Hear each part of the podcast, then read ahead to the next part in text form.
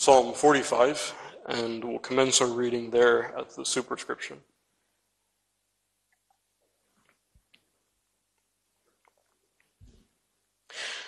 To the chief musician, upon Shoshannim, for the sons of Korah, Maschil, a song of loves. My heart is inditing a good matter. I speak of the things which I have made touching the king. My tongue is the pen of a ready writer. Thou art fairer than the children of men. Grace is poured into thy lips. Therefore God hath blessed thee forever.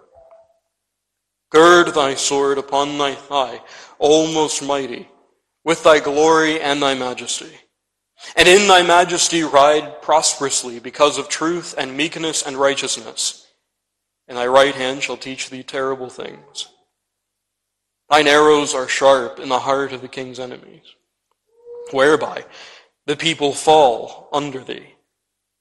Thy throne, O God, is forever and ever. The scepter of thy kingdom is a right scepter. Thou lovest righteousness and hatest wickedness. Therefore God, thy God, hath anointed thee with the oil of gladness above thy fellows. All thy garments smell of myrrh and aloes and cassia, out of the ivory palaces whereby they have made thee glad. Kings' daughters were among thy honorable women. Upon thy right hand did stand the queen in gold of Ophir. Thus far the reading of God's word, and may he bless it to us this night.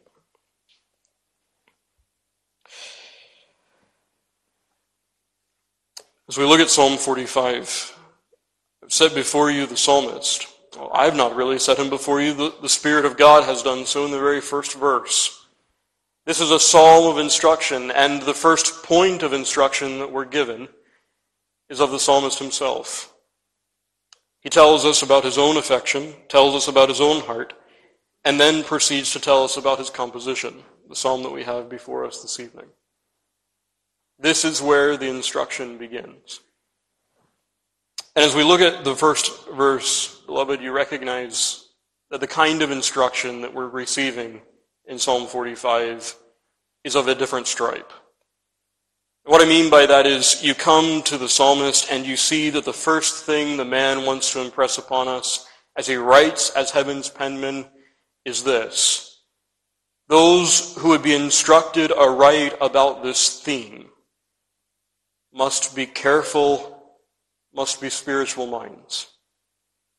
Our psalmist certainly is. He's a man who knows these things, but is genuinely and deeply affected by them. He comes to a theme that requires the whole heart, the whole man. That's the first point of instruction. Before we ever come to the king, which is the principal subject of Psalm 45, we're told in the very first verse, if you wish to meditate on these things, this is something that requires great spirituality.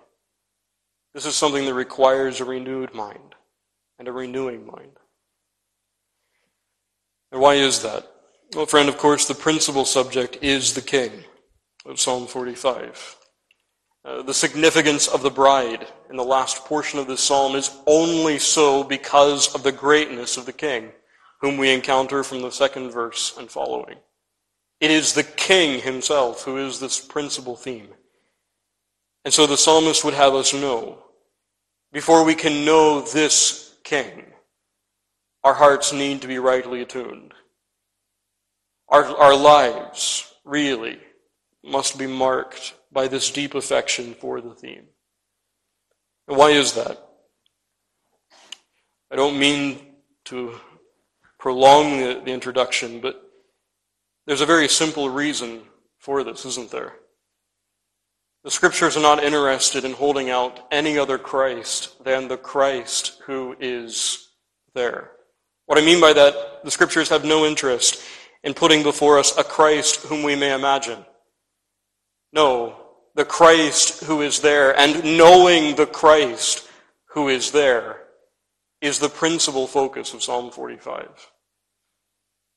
Do you wish to know this Jesus? Well, beloved, we're told at the very first verse, you can only know him as one whose heart has been renewed, as one whose mind is being renewed. That's the only way. And so we come to our theme this evening. We transition from the psalmist in the first verse and come in the second to this king. And what's striking, first of all, is that we're told that the psalmist already was going to bring about good words, an excellent testimony to this king. But strikingly, in the second verse, we're told that this testimony that is given, these words that are written, these things are addressed not to the world, not even to Zion, but to the king himself. These are excellent words that are spoken to the king. This, in other words, beloved, is a testimony to kingship that is rendered first and foremost to Christ himself. But as we look at these three lines that are in the second verse, I want you to notice, friend, at the very onset, as the psalmist sets before the king this description, he uses phrases. In fact, each line of the second verse is a phrase that is unique to all of Scripture. You will find no analogy. You will find no analogy, thematic or linguistic, to any other part of God's Word. Allow me to demonstrate that for you. Take, first of all, the words, thou art fairer. That occurs nowhere else in the Hebrew Scriptures. Nowhere. Thou art fairer than the children of men. You could literally translate that, than the sons of Adam. The word Adam there is used to describe all of mankind. The sense is, in this very first line, this king has no peer among the human race. No peer among the sons of Adam. Take the second line. Grace is poured into thy lips. First of all, grace or favor is poured. Again, that occurs nowhere else in Scripture. The word poured there has the idea of perhaps pouring more molten metal into a cast, or water being poured onto dry land and being drunk by it. Grace, favor, is found throughout the Scriptures. Take Noah. Noah found grace in the sight of God, Genesis 6:8. It's given. The Lord will grace and glory give, Psalm 84:11.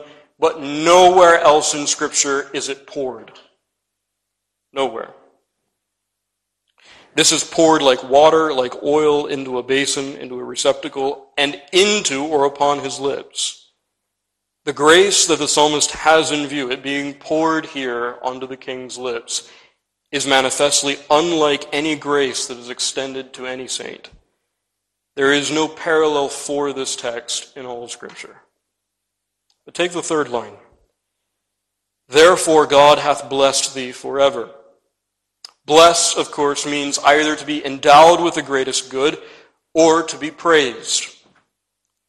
Now, as you look at this text, you'll notice that there are other items in Scripture that hold out these kinds of blessings. Take David's house. Let the house of thy servant David be blessed forever. The house of thy servant David be blessed forever. 2 Samuel 7. Or take David's throne.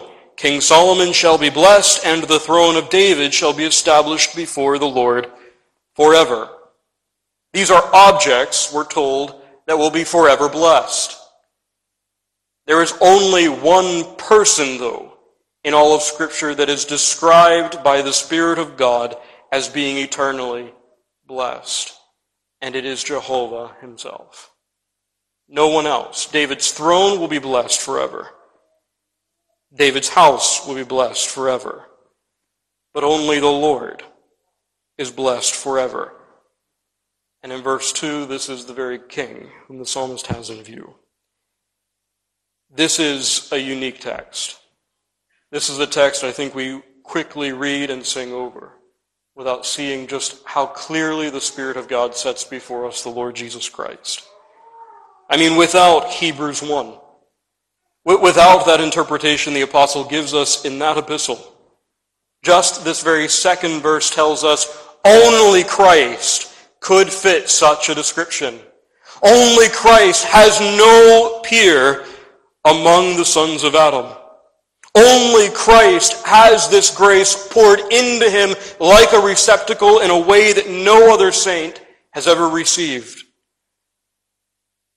And of course, only Christ, who is the divine Son, could be equated with the same blessing that Jehovah alone holds to himself. God, blessed forever. David was ruddy and withal of a beautiful countenance and goodly to look to, 1 Samuel tells us, but this one fairer than the children of men. David found favor with God. He was Israel's sweet psalmist. But grace was not poured into him as a dispensary. David was blessed, but everlasting blessing, only preserved, only for the throne preserved in Messiah. The psalmist carries to us Jesus Christ as the King, whom we have to have in view. But even as we keep that in mind, beloved, there's a distinction that we can't miss. As the psalmist conveys to us the glory of this King, the glory of our Christ, he does so not reflecting on that glory that is essential, that is essential or eternal glory. We're thinking here about his mediatorial glory, the glory of the incarnate Son, the glory of Christ as he is furnished to accomplish redemption. And why is that important? Well, friend, it's important because the divine nature, apart from the covenant of grace, the divine nature, apart from the Lord Jesus Christ as our Redeemer, is only to us a consuming fire. There is no wedding between the church and God absolute apart from Christ. No, the psalmist has in view the glory of Christ as he is mediator, as he is our Redeemer. And that brings us to our theme this evening. And that is that the glory of Christ's person, the psalmist teaches us here, is exhibited in his office and work. The glory that the psalmist is looking to here is that of the person of Christ and exhibited in his office and work. And I want us to see, first of all, how this is exhibited, then, God willing, equipped, and how he is, as our Redeemer, exalted in all the ways that the psalmist holds these things forth towards us. So take first of all how this glory is exhibited or revealed. Thou art fairer than the children of men. That is, in himself and as he is vested with a mediatorship. Now, beloved, when you think of the divine nature, we think of essential glory, eternal glory. And we could say this: there is none like unto the God of Jeshurun, who rideth upon the heaven in thy help, and in his excellency on the sky. Of course, the divine perfections that are eternal, that are essential to the divine nature, are of course without peer. He is altogether holy, altogether unique. But when we think of Christ as he comes as our Redeemer, his mediatorial glory is also without peer, though in a different sense. Worthy, says men and angels, is the Lamb that was slain to receive power and riches and wisdom and strength and honor and glory and blessing. So, in the Song of Solomon, Christ is described, my beloved is white and ruddy, the chiefest among 10,000. And beloved, what those texts hold out to us is that the mediator himself possesses glory, peerless glory. Yes, and that glory, of course, is predicated upon that essential, that eternal glory. But if you like what the mediator does, as we look to Jesus Christ, God-man, if you like, in the words of the apostles, in the apostle, in his face, we behold in a peculiar way, in a special way, the glory of God exhibited. Now, friend, as we look at this text, that shows us very pointedly that divine beauty is exhibited in Christ. In himself, of course, this is the case. He is the brightness of his Father's glory, the express image of his person, Hebrews 1. And so that means then that if we are to look to the Lord Jesus Christ, who is fairer than the children of men, who is peerless even as our Redeemer, endowed with this mediatorial glory. As we look to this Christ, what should we see? We should see divine perfection manifest. We should see the glory of God as, again, the Apostle tells us, in the face of Jesus Christ. That mercy in him and truth are met together. That righteousness and peace have kissed each other in him. Now, friend, we do need to keep in mind, don't we, that as we look to the glory of God as manifest in the incarnate Son, we, of course, are not saying that the humanity of Christ is capable of infinitude. But in the union of natures, as the divine and the human are held in one person, the incarnation is nevertheless revelation. And, as Hebrews 1 argues, the greatest revelation of divine perfection. Even as mediator, we should see the perfections of our God revealed to us in ways that are genuinely profound, in ways that should lead us to worship. Just to give you a few of these instances, take the omnipotence of God. You have here the Lord Jesus Christ in his estate of humiliation, calming the winds and the waves, prompting this, what manner of man is this, that even the winds and the sea obey him? What manner of man is this, that even the winds and the waves are at his beck and command? Well, friend, this all testifies, does it not, that his divine nature is such. He is one that could say, hitherto to the waves shalt thou come, but no further. And here shall thy proud waves be stayed. Job 38. Beloved, see that too, that moment. An exercise of sovereignty over the lesser creatures, but also really a testimony as he spares his disciples from that storm, that as he is head over all things to the church, he will secure her good. He rules. His omnipotence, as it were, is employed for her good. And it's only because of this, because our mediator is omnipotent, that in all things his people are more than conquerors through him. Only because he is omnipotent, only because he is sovereign in all things, can his people be assured they are conquerors in every providence. But take the wisdom of God. Luke 2, even in this moment whenever he is quite young, before he is taken back into oblivion, before he's brought into his ministry, note how people respond to Christ. All that heard him were astonished at his understanding and answers. This is Christ as he is mediator. The incarnate Logos, yes, but Christ as he's in his estate of humiliation, and yet all were astonished at his understanding then.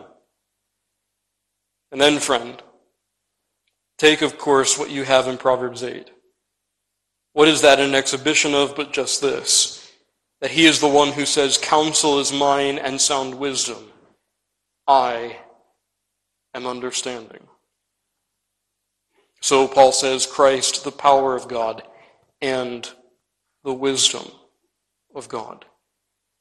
The righteousness of God is manifest. Christ, who through the eternal Spirit offered himself without spot to God, Hebrews 9:14. He was a lamb without blemish and without spot. He is our righteous Redeemer, who has obeyed as a man. In fact, as a man born under the law, he rendered obedience to the law from the perfection of his person and without any blemish whatsoever. Blemishless obedience to the law was never seen since the fall of Adam.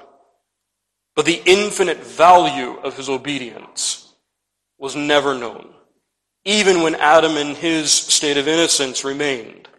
Still, the infinitude of Christ's obedience was something that magnified the righteousness of the law in a way man never could.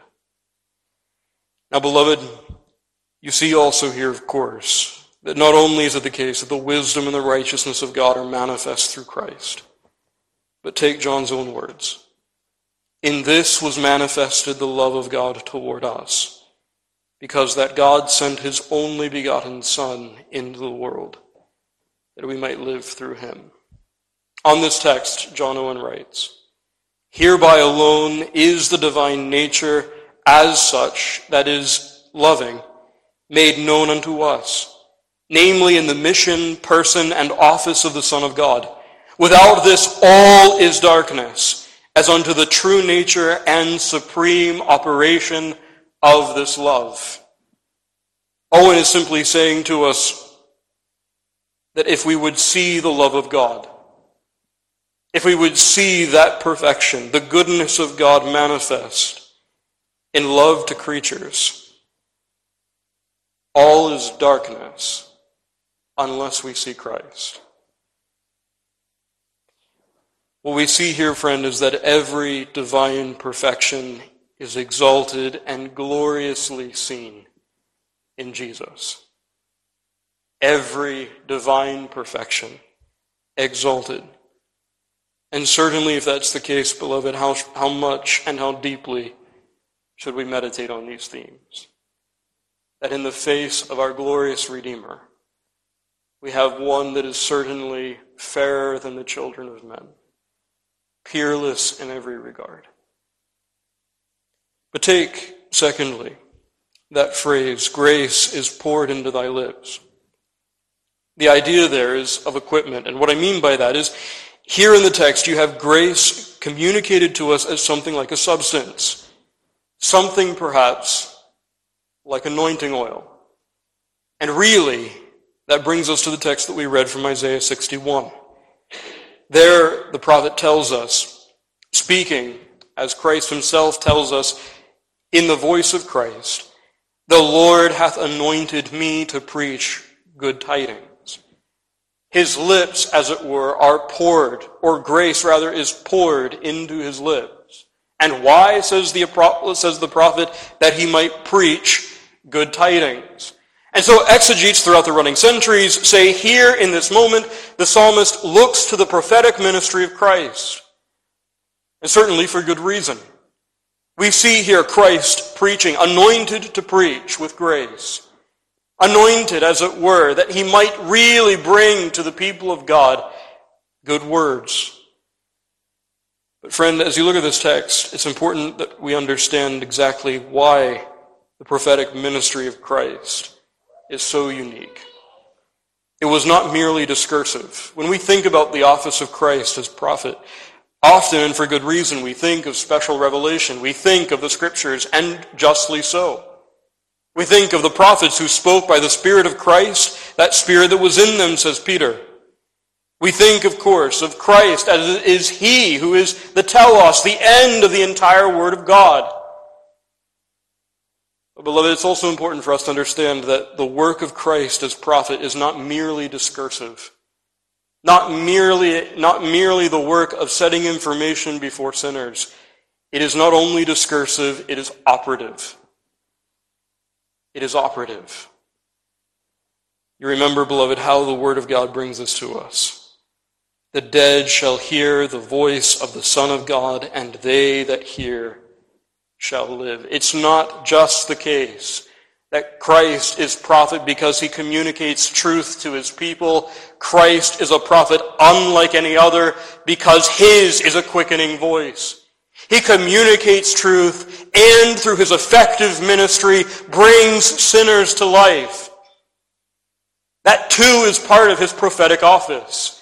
That is the communication of grace, not just gracious words, but actually effective grace. Now, beloved, this teaches us, doesn't it, that Christ does indeed communicate grace through his word. And what is his word? Scripture is referred to as the word of Christ. Take what I just cited to you from 1 Peter. The prophets spoke by the Spirit of Christ. It was Christ in them, says Peter, that was the spirit of inspiration. And so the prophets are the word of Christ. Take the Psalms. Well, in Ephesians 5:19, Colossians 3:16, we're told that the psalms, hymns, and spiritual songs of Scripture are the word of Christ, explicitly. So the prophets and also the psalms are Christ's word. But take even the law. Whenever the writer to the Hebrews comes to the wilderness years, he says this, "Unto us was the gospel preached, as well as unto them. But the word preached did not profit them." And what's so striking about that is, in the second chapter of that book, the apostle labors on the point that this gospel is communicated through the Son. What was it? What was that gospel? It was through the law, while it was as well the word of Christ, Christ's gospel. And so, of course, beloved, as we look at our text, we can't miss that all of Scripture is indeed the word of Christ. Grace has been poured onto his lips that we might receive what we have before us, and by God's grace, even in our own language. But understand, as we've just said, that this word is effective through his ministry. Through the word, faith cometh by hearing, and hearing by the word of God. Take Christ's prayer, sanctify them through thy truth, thy word is truth. It is a word that God uses by his grace to make dead souls lively with faith. It is a word by his grace that even sanctifies sinners. Beloved, this is a word that really, by God's grace and through the ministration of his Spirit, communicates grace to the Lord's own. Ours is a Christ who is a quickening and an enlightening prophet king. Grace is poured into his lips, beloved, not just that the words would be sweet, but indeed that souls would be saved. And if that's the case, beloved, we should be on guard against limited expectations with regard to this word. You see, to have a limited expectation with regard to the word of God is to put limits upon this Christ who has been made our anointed prophet, who by his grace pours grace through that word upon his people. To limit the word is to limit Christ. And so, friend, we should seek, shouldn't we, through these means, through the word, those quickening, those reviving influences that the people of God require. We should long for that quickening that is so often held out to us by way of petition in the Scriptures. And, friend, should we also not be prepared? Should we not have hearts that are careful to prepare to come under this word? If such great things may come to us at the good pleasure of this King, who pours grace upon his people through these means, should we not be quick to fall on our knees before we come to this moment, pleading that he would do so? Thirdly and finally, beloved, we come to that last statement. As the psalmist reflects on the King, he says thus, "Therefore God hath blessed thee forever." That is, praised and forever exalted. And I want you to notice, as you look at the text, the therefore is crucial. Therefore, these things have come to him. Therefore God hath blessed thee forever. As he was equipped, and as he is faithful, in that this grace has been poured upon his lips, and of course he would bestow that grace to God's people. Therefore God hath blessed thee forever. And beloved, that teaches us, doesn't it, that the mediatorial exaltation of Christ, not the essential glory that he has intrinsically, but the glory of Christ as he would possess it as our Redeemer, comes because of the redemption that he has secured. It's the very words that are held out to us in the Scriptures. We could have read it, I suppose, even this evening. But as you look at Philippians 2, it's the very idea that the apostle insists on. Philippians 2. Let this mind be in you, which was also in Christ Jesus, who being in the form of God, thought it not robbery to be equal with God, but made himself of no reputation, and took upon him the form of a servant, and was made in the likeness of men. And being found in fashion as a man, he humbled himself, and became obedient unto death, even the death of the cross. Wherefore, God also hath highly exalted him, and given him a name which is above every name, that at the name of Jesus every knee should bow, of things in heaven and things in earth and things under the earth, that every tongue should confess that Jesus Christ is Lord. Note the wherefore. As he became obedient to the death, even the death of the cross, wherefore God hath also highly exalted him. Take Christ's own words in John 17. I have glorified thee on the earth. I have finished the work which thou gavest me to do, and now, O Father, glorify thou me with thine own self, with the glory which I had with thee before the world was. Beloved, see what the text tells us. It's the very same thing that the psalmist insists on in Psalm 45. As he thinks of the mediatorial glory of Christ, why does he think of the exaltation here? Because he sees that upon success as the Redeemer of God's people, God would therefore exalt him. Yes, of course, the eternal Son of God was always, is always, in his divine nature, exalted, without any diminution or addition to his glory. But here the psalmist points us back to the economy of God, to the one who would become God-man and would be exalted for the sake of the church. Now, friend, we read from John 10, and I read to you the 17th verse with some emphasis for a reason. And that is because there also you have a very similar theme. You remember in that text that there Christ tells us, it's striking language. As he tells his people that he will lay down his life for his sheep, he says, therefore doth my Father love me, because I lay down my life, that I might take it again. Of course, the eternal Son of God was always lovely to the Father. Of course, the eternal Son of God needed nothing to elicit the love of his heavenly Father. But what do we make of that text? Well, beloved, I think Matthew Pohl very helpfully leads us through this. He says here, his Father loveth him with a more exceeding love, for laying down his life to purchase sinners redemption and salvation. I suppose that's worth repeating, isn't it? His Father loveth him with the more exceeding love, for laying down his life to purchase sinners redemption and salvation. Beloved, as we look at this text,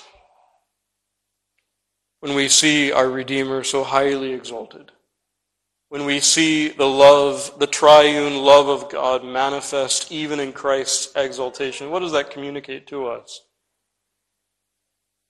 Oh, beloved, it should communicate to us, of course, the triune love of our God. Take, if you will, permit an analogy here. A parent loves the one who does some good for their children. If a parent finds out that their child was in great need and somebody met that need, that person who has been so kind to their child, of course, will take their parent's heart. The parent will love them. But in John 10:17, and really even in our own text this evening, you have this. The Father delighting in the Son as the Son secures his people's redemption. It's a staggering thing, isn't it? Oh, the manifold love of God for sinners. Christ himself makes it almost an adornment of the Son's loveliness to the Father in doing his people this good by redeeming them. Therefore, God hath blessed thee forever. You have poured grace upon my people. You have done the work of a faithful Redeemer. Therefore, God hath blessed thee forever. As we close, friend, it does beg the question this evening. What token of divine love do you crave? What evidence of God's favor do you long for? Are there temporal needs that you long to see met? Maybe a long life. Maybe financial security. Maybe health and strength. Or what of those great spiritual needs? Great meltings of heart. Great hatred, greater hatred for sin. A greater experience of the truths of the gospel. Would those tokens of love be the things that you crave this evening?